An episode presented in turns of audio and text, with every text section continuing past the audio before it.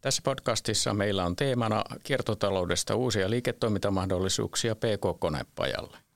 Minä olen Harri Pöyränen Jyväskylän ammattikorkeakoulusta. Ja minä olen Erika Svärt Jyväskylän ammattikorkeakoulusta. Ja aiheesta kanssamme on keskustelemassa liiketoiminnan kehitysjohtaja Teemu Turunen Elomatic Oystä. Tervetuloa Teemu. Kiitos, mukava olla täällä. Tämä podcast liittyy vastuullisen tuotannon ja johtamisen koulutuskokonaisuus toimihenkilöiden sarjaan ja koulutus on jatkuvan oppimisen ja työllisyyden palvelukeskuksen rahoittama. Kerrotko Teemu aluksi, millainen yritys Elomatic on? Joo, me ollaan konsultointi ja suunnittelu keskittyvä asiantuntijayritys. Ja meillä niin kuin missiona tehtävänä on suunnitella ympäristö- ja ihmisen hyvinvointia lisääviä ratkaisuja. Ja jos mennään konkretiaan, niin tämmöisiä, meillä on niin kuin neljä tukijalkaa. Että me toimitaan meriteollisuuden kanssa, lääketeollisuuden kanssa, konerakennuksessa sekä prosessilla energiassa. Me ollaan myös softatalo. Meillä on oma tämmöinen suunnittelu, softaperhe, mitä me sitten totta kai käytetään itse, mutta myyään ihan kansainvälisesti muidenkin käyttöön. Ja, ja perheomistus. Meillä on vähän reilu 50 vuotta ikää ja, ja tuota, viime vuotta ollaan vahvasti panostu kansainvälistymiseen ja kaikkia osaajia on semmoinen 1300 tällä hetkellä. Ja jos nyt mennään tähän konepaja-ympäristöön, niin, niin meillä on hyvin monenkokoisia konepajoja asiakkaina. Ja tuota, tarjotaan heille palveluja, mutta toisaalta on meillä yhteistyökumppaneita. Tietyissä tapauksissa me valmistutetaan sitten asioita heille ja tuotetaan sitten ratkaisuja kolmannen osapuolelle. Eli hyvin tämmöinen tärkeä sidosryhmä meille. Millainen on tehtävänkuvasi ja miten se liittyy vastuullisuuteen ja kestävän kehitykseen? No joo, tosiaan tota, liiketoiminnan, kuten sanoit, liiketoiminnan kehitysjohtaja, mulla on sen nimike ja käytännössähän se tarkoittaa, että tällä hetkellä moni työpöydällä oleva asia liittyy vihreiseen siirtymään biokiertotalouteen. Nämä on hyvin vahvoja trendejä ja drivereita tällä hetkellä. Ja, ja tosiaan tämmöinen kestävä kehitys, tämä mä koen tämä hyvin tärkeäksi, että pystyy edistämään tämmöisiä asioita ja ole viemässä omalta pieneltä osaltaan muutosta murrosta eteenpäin. Puhuit tuossa kiertotaloudesta, niin miten se kiertotalous, niin kuin, millä tavalla konepaja teollisuudessa tai konepajoilla voidaan uudistaa sitä liiketoimintaa? Ja semmoista niin kuin yleiskuvaa vähän. No joo, tässä on oikeastaan, voidaan lähteä tarkastelemaan tämmöisten niin kuin äärästrategioiden kautta. Tämä on tämmöinen ehkä varsin tunnettu tapa jäsentää kiertotalouden liiketoimintamalleja. Ja nämä r tulee kymmenestä englanninkielistä sanasta, mitkä, mitkä kuvaa kiertotalouden eri ulottuvuuksia. Eli ihan niin kuin äärimmillään niin kuin alussa niin mietitään, että voidaanko jostakin jopa kieltäytyä käyttämistä tai, tai vähentää sitä. Ja sitten taas ihan toisessa ääripäässä niin sitten mietitään, jos meillä ei ole materiaaleina mitään käyttöä, niin sitten kierrätetään. Ja siinä välissä on monta porrasta, miten me voidaan tehdä asioita uudella lailla.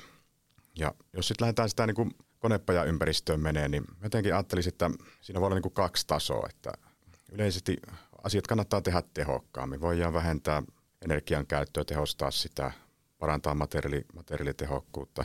Energiatehokkuusta se on tätä reduce, vähennä tietyllä tavalla R-strategiaa noudattaa.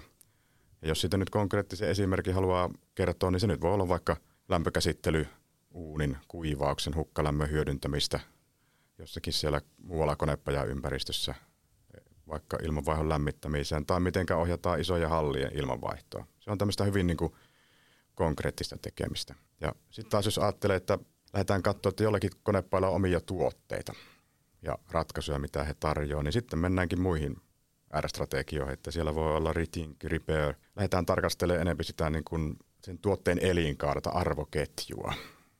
Ja, ja tämä on sitä oikeastaan niin kuin sitä tuotehallintaa sille. Miten me saadaan se tuote jatkossa olemaan hyvin kunnossa pidettävää tai kulutusosat helposti vaihettavia. Eli tämän tyyppisiä, mä jotenkin ajattelen, että tuossa nyt voi olla sellaisia nostoja tähän konepajaympäristöön, mistä voisi lähteä liikenteeseen. Mielenkiintoista, että siinä on niin kuin eri näkökulmia ja on eri tasoja. Miten sä näkisit, tulee mieleen niin kuin yrityksen strategia, että onko ne helppo sitten tai onko se haastavaa sitten niin kuin saada sinne strategiaa ja siihen tulevaisuuteen sitten näitä R-strategioita ja ajatuksia? Tuo älyttömän hyvä kysymys, tärkeä kysymys. Ja tuota, haluaisin sanoa, että se olisi helppo, mutta kyllä se ikävä kyllä, me ollaan nyt oikeastaan niin uuden äärellä. Tämä on nyt, ajattelin vahvasti näin, että me joudutaan niin ajattelemaan montaa asiaa uudella tavalla. ja, ja miettiä koko liiketoiminta perustaa uudella lailla. Että kyllä se niin paljon työtä vaatii ja vaatii sitä, että se saadaan jalkautettua sinne ihan, se ei auta, että se on meille sillä strategiapapereissa laitettu, että kiertotalous on meille tärkeä, vaan se pitää saada sitten ihan sinne kentälle asti tulemaan. Ja mä luulen, että siinä meillä on iso työ ja se on osaltaan sitä osaamisen kehittämistä myös, ymmärryksen, ymmärryksen lisäämistä. Nämä on niin tärkeitä asioita. Miten tuota, Teemu sä näet niin kuin haasteena tässä uusien liiketoimintamallien rakentamisessa? No sanoin tuon osaamisen äsken tuossa. Eli tämä on uusi asia meille aika, aika paljon ja se on niin kuin semmoinen, me tavallaan tarvitaan uutta tapaa ajatella kokonaisuuksia, ymmärtää riippuvuussuhteita. Että se on niin kuin tärkeä niin kuin koulutusmielessä, että me pystytään kouluttaa porukkaa, saahan sitä osaamista siirrettyä. Mutta sitten taas toisaalta niin kuin se, että kyllä vaikka niin kuin kiertotalous siinä sanassa meillä on jo talous niin kuin sanottu. Eli bisnestähän me tässä haetaan, niin me pitää löytää ne omat kulmat siihen. Mistä me sitten löydetään? Meillä on tietyllä tavalla ehkä saatettu ne toimintaprosessit aika lineaarisiksi ajatella, ja nyt me joudutaan niin kuin tekemään siihen tietyllä tavalla takaisin kiertoluuppeja, mitkä ei välttämättä ole kovin helppoja. Ja, mutta sieltä niistä meidän pitää löytää sitä uutta liiketoimintaa. Eli on tässä niin kuin, varmasti niin kuin on haastetta, mutta sitten taas toisaalta mä uskon siihen, että niin kuin vaikka verkostot ja yhteistyö, se on mun mielestä aivan avainsana tässä tekemisessä. Eli, eli tota, löydetään ne oikeat kumppanit, kenen kanssa näitä lähdetään tekemään. Ja varsinkin sitä arvoketjua, jos joudutaan avaamaan ja läpinäkyvyyttä sinne tekemään, niin ollaan tämmöisen niin kuin kumppaniketjun ketjun kanssa tekemisissä. Mutta mä uskon kyllä, että niin kuin, nämä haasteet on kyllä niin kuin selätettävissä. se toisaalta niin kuin kuvaat, että niin kuin haasteena, ja näin se varmasti niin kuin onkin, mutta niin kuin taas se kehittämismielessä, niin miten sä näet niin kuin tämän maailman, että se taas mahdollisuuksia täynnä? No on vahvasti sitä mieltä. Vaikka me niin kuin eletään nyt tämmöisessä niin kuin varsin epävarmassa tilassa ja tulevaisuus näyttää varsin sumuiselle, mutta jotenkin uskon, että se avaa meille enempi mahdollisuuksia, kun sulkee niitä tällä hetkellä. Et tota, meillä on niin kuin, tietyllä tavalla on vahvoja drivereita taustalla, meillä on pakkoa siinä, mutta toisaalta taas on niin kuin myös imua. Kuluttajaraapinnassa on vahvasti niin kuin alettu tämmöiset kestävyysasiat nousee pinnalle yhä enemmän. Eli kyllä mä jotenkin haluan ajatella, että tässä meillä on niin kuin iso mahdollisuus. Kerrotko Teemu konkreettisia yritysesimerkkejä tästä uuden liiketoiminnan mahdollisuuksia, mitä ne voisi olla? Joo, no mä vähän kartoittelin, mitä nyt voisi olla tähän konepajaympäristöön liittyviä maho- tämmöisiä esimerkkejä, niin vähän kolme erityyppistä. Eli tota, no, tämmöinen periaatteessa ydintuotteen viilaaminen on ehkä huono sana, mutta tavallaan, että lähdetään rakentamaan sitä kiertotalouselementtiä siihen olemassa olevaan ydintuotteeseen. Ja tästä nyt voisi olla esimerkiksi niin kuin esimerkkinä Konecranes. Eli he on nyt lähtenyt hyvin vahvasti ajattelemaan sitä niin, että, että tota, niistä ympäristövaikutuksista suunnittelupöydällä lukitaan jo tosi paljon asioita. Ja he niin kuin panostaa siihen, että heidän ne tuotteensa on modulaarisia, ne on jatkossa hyvin kunnossa pidettäviä, ne on, niitä on helppo modernisoida. Tavallaan pidetään sitä, jatketaan sitä käyttöikää mahdollisimman pitkäksi. Ja toisaalta myös sit mietitään sitä, että se on niin kuin tarvetta vastaava se ratkaisu. Että ei mennä välttämättä niin järeillä ratkaisulla, sit jos se asiakkaan tarve ei ole siellä, siellä välttämättä vaativimmassa päässä. Eli tämä on ehkä hyvin lähellä sitä nyt perinteistä, mitä moni tämmöinen konepaja toimii ja tämmöistä service-liiketoimintaa harrastaa, niin on lähellä sitä. Mutta on menty kuitenkin katsoa sitä suunnitteluulottuvuutta. Ja no sitten taas toinen tämmöinen eri, erityyppinen on, että lähdetään sitten sitouttaa asiakasta jonkunnäköisellä uudella mallilla. Valtralla on mielenkiintoinen tämmöinen palveluratkaisu, eli jos, jos tuota, asiakkaalla rikkoutuu moottorivaihdellaatikko, niin ei tarvitse välttämättä tilata uutta osaa, vaan sitten se voi olla tämmöinen kunnostettu tuota, ratkaisu, millä se korvataan. Ja sitten se rikkoontunut osa sitten lähtee puolestaan kunnostukseen.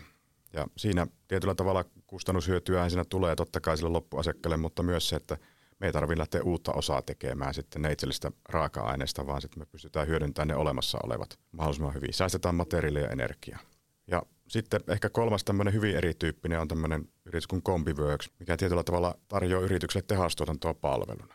On lähtenyt havainnut, että tehas tämmöistä tuotantofasiliteettia on saatavilla vähän ylemmäärin tietyissä tilanteissa ja ja tuota, sitä voitaisiin hyödyntää sitten tuota, toisaalla. Ja he, heillä ei, ei ole omia tuotantofasiliteettia, vaan he etsivät aina sille asiakkaalle sopivan tuotantoympäristön, missä he pystyvät tuottamaan sen tuotteen. Ja tässä on ehkä semmoinen mielenkiintoinen ulottuvuus tähän hetkeen. Mun mielestä siinä on tuommoista hajautettavuutta on niin kuin rakennettu heidän tuohon liiketoimintamalliin. Eli nyt kun meillä on tämmöistä vähän epävarmuutta, niin kuin sanoin, niin tässä hetkessä, niin tuota, se on varmaan ihan hyvä asia, että meillä on niitä tuotantoa eri puolilla ja toisaalta pystytään ehkä vastaamaan asiakkaan tarpeisiin sitten nopeasti ja taas toisessa tapauksessa niin hyödyntää ehkä niitä halvempia kustannuksia. Tämä antaa ehkä joustavuutta.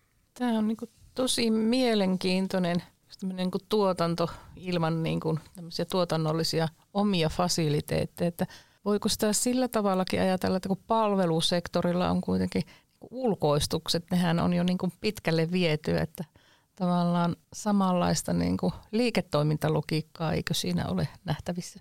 Joo, se on aivan näin sen samalla, samanlaisena, että, että siinä olisi paljon opittavaa. Totta kai se tämmöinen tuotantoympäristö on aika vaativa ympäristö niin ulkoista. Sillä on paljon reunaehtoja ja semmoisia niin rajoitteita, minkä kanssa me joudutaan ehkä pelaamaan. Mutta tota, tämä on mun mielestä tämmöinen palvelu, asiat palveluna, tuotantopalveluna. Siinä on jotain mielenkiintoista, mitä me pitäisi ehkä miettiä enemmän.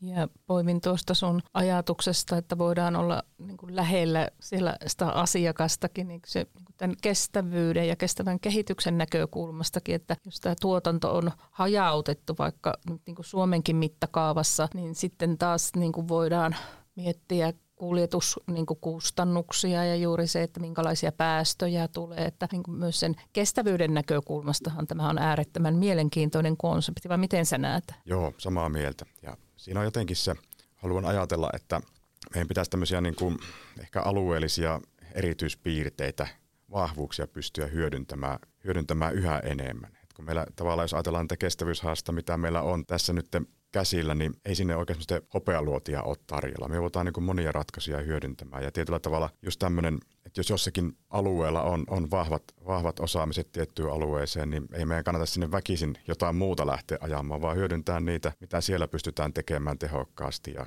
mä luulen tämmöistä palapelistä tämä kasaantuu tämä meidän, meidän tuota ratkaisut jatkossa. Aivan. Me on nyt keskusteltu suunnittelutoimiston näkökulmasta, mitä se kestävyys on ja sitten niin asiakaskunta on nyt niitä konepajoja. Ja tämän kestävyysteeman ympärillähän me tässä meidän koulutuskokonaisuudessa ollaan. Niin miten se Teemu näet, että mitkä olisi nyt kaikkein tärkeimpiä, että jos olet tutustunut koulutuskokonaisuutemme opintojaksoihin, mikä sinusta on tärkein tai tärkeimmät opintojaksot tai teemat, mitä sä suosittelisit käymään? No joo, on ehkä hyvä lähteä silleen ihan niin perusteesta liikenteeseen että tämmöiset niin kuin kestävät uudet valmistusteknologiat, niin se on hyvä perusta sille tekemiselle, kun lähdetään kiertotalousmaailmaa maailmaa ja sen mahdollisuuksia tarkastelemaan. Ja silloin on niin kuin hyvä rakentaa. Mutta sitten teillä on hyvin mielenkiintoisia tuommoisia, niin kuin, mä tykkään, että siellä on tämmöistä viestinnällistä, vastuullinen viestintäulottuvuus. Se on jatkossa yhä tärkeämpää, että meillä on nämä arvoketjut jo regulaation puolesta täytyy olla yhä läpinäkyvämpiä ja me joudutaan viestimään yhä enempi asioista, vastuullisuudesta, kestävyydestä. Ja, ja toisaalta sitten pitää muistaa, että se, sen taustan pitää olla kovaa. Me ei voida mennä tämmöiseen viherpesumaailmaan, vaan niin kuin siellä pitää olla oikeasti niin kuin lukuja näyttää, miksi sä viestit. Ja mä näen, että tämä on semmoinen tulevaisuudessa tosi tärkeä taito. Ja, ja sitten tietysti se sano, tuo regulaatio-sana, se on tärkeä havaita, että meillä tämmöiset ESG-vaatimukset vaan tulee syliin. Meidän on niin kuin pakko mukautua siihen. Eli vastuullinen johtaminen ja raportointi on, on arkipäivää. Se tulee ehkä ensin meille isommille yrityksille ja sieltä se jalkautuu nopeasti tänne pienempään koko luokkaan. Ja tämä näen tosi tärkeänä, että se on teillä mukana kokonaisuutta. Mutta sitten tietysti se, tässä tämä kaiken näköinen tämmöinen niin liiketoiminnan ymmärrys. Tämä mä toivon, että se on siellä niin kuin ehkä vahvasti niin kuin läpileikkaavana teemana siinä, että, että me löydetään tavallaan näistä uusista kiertotalousmahdollisuuksista niin oikeasti ne business caseit millä me voidaan lähteä eteenpäin. Niin kyllähän se pohjimmiltaan se liiketoiminta ja liiketoiminnan ymmärtäminen on tärkeää ja kun mietin näitä meidän opintokokonaisuuksia, näitä opintojaksoja, niin kuitenkin siihen raportoinnin ja sitten strategian rakentamisen ja sen liiketoiminnan tulevaisuuteen askeltaminen, niin siihen me niin paljon kuitenkin panostetaan, että tulee se ymmärrys siihen strategian rakentamiseen, jalkauttamiseen, mittarointiin ja sitten sieltä tullaan siihen raportointiin, että me saadaan sellainen niin kuin sykli tietyllä tavalla.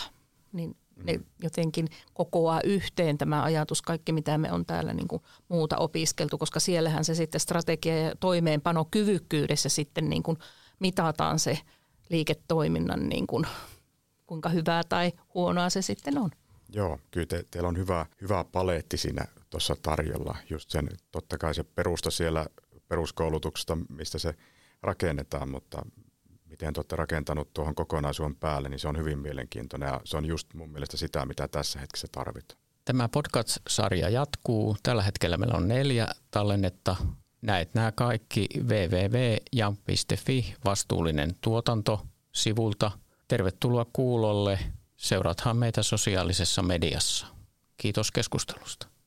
Kiitos. Kiitos.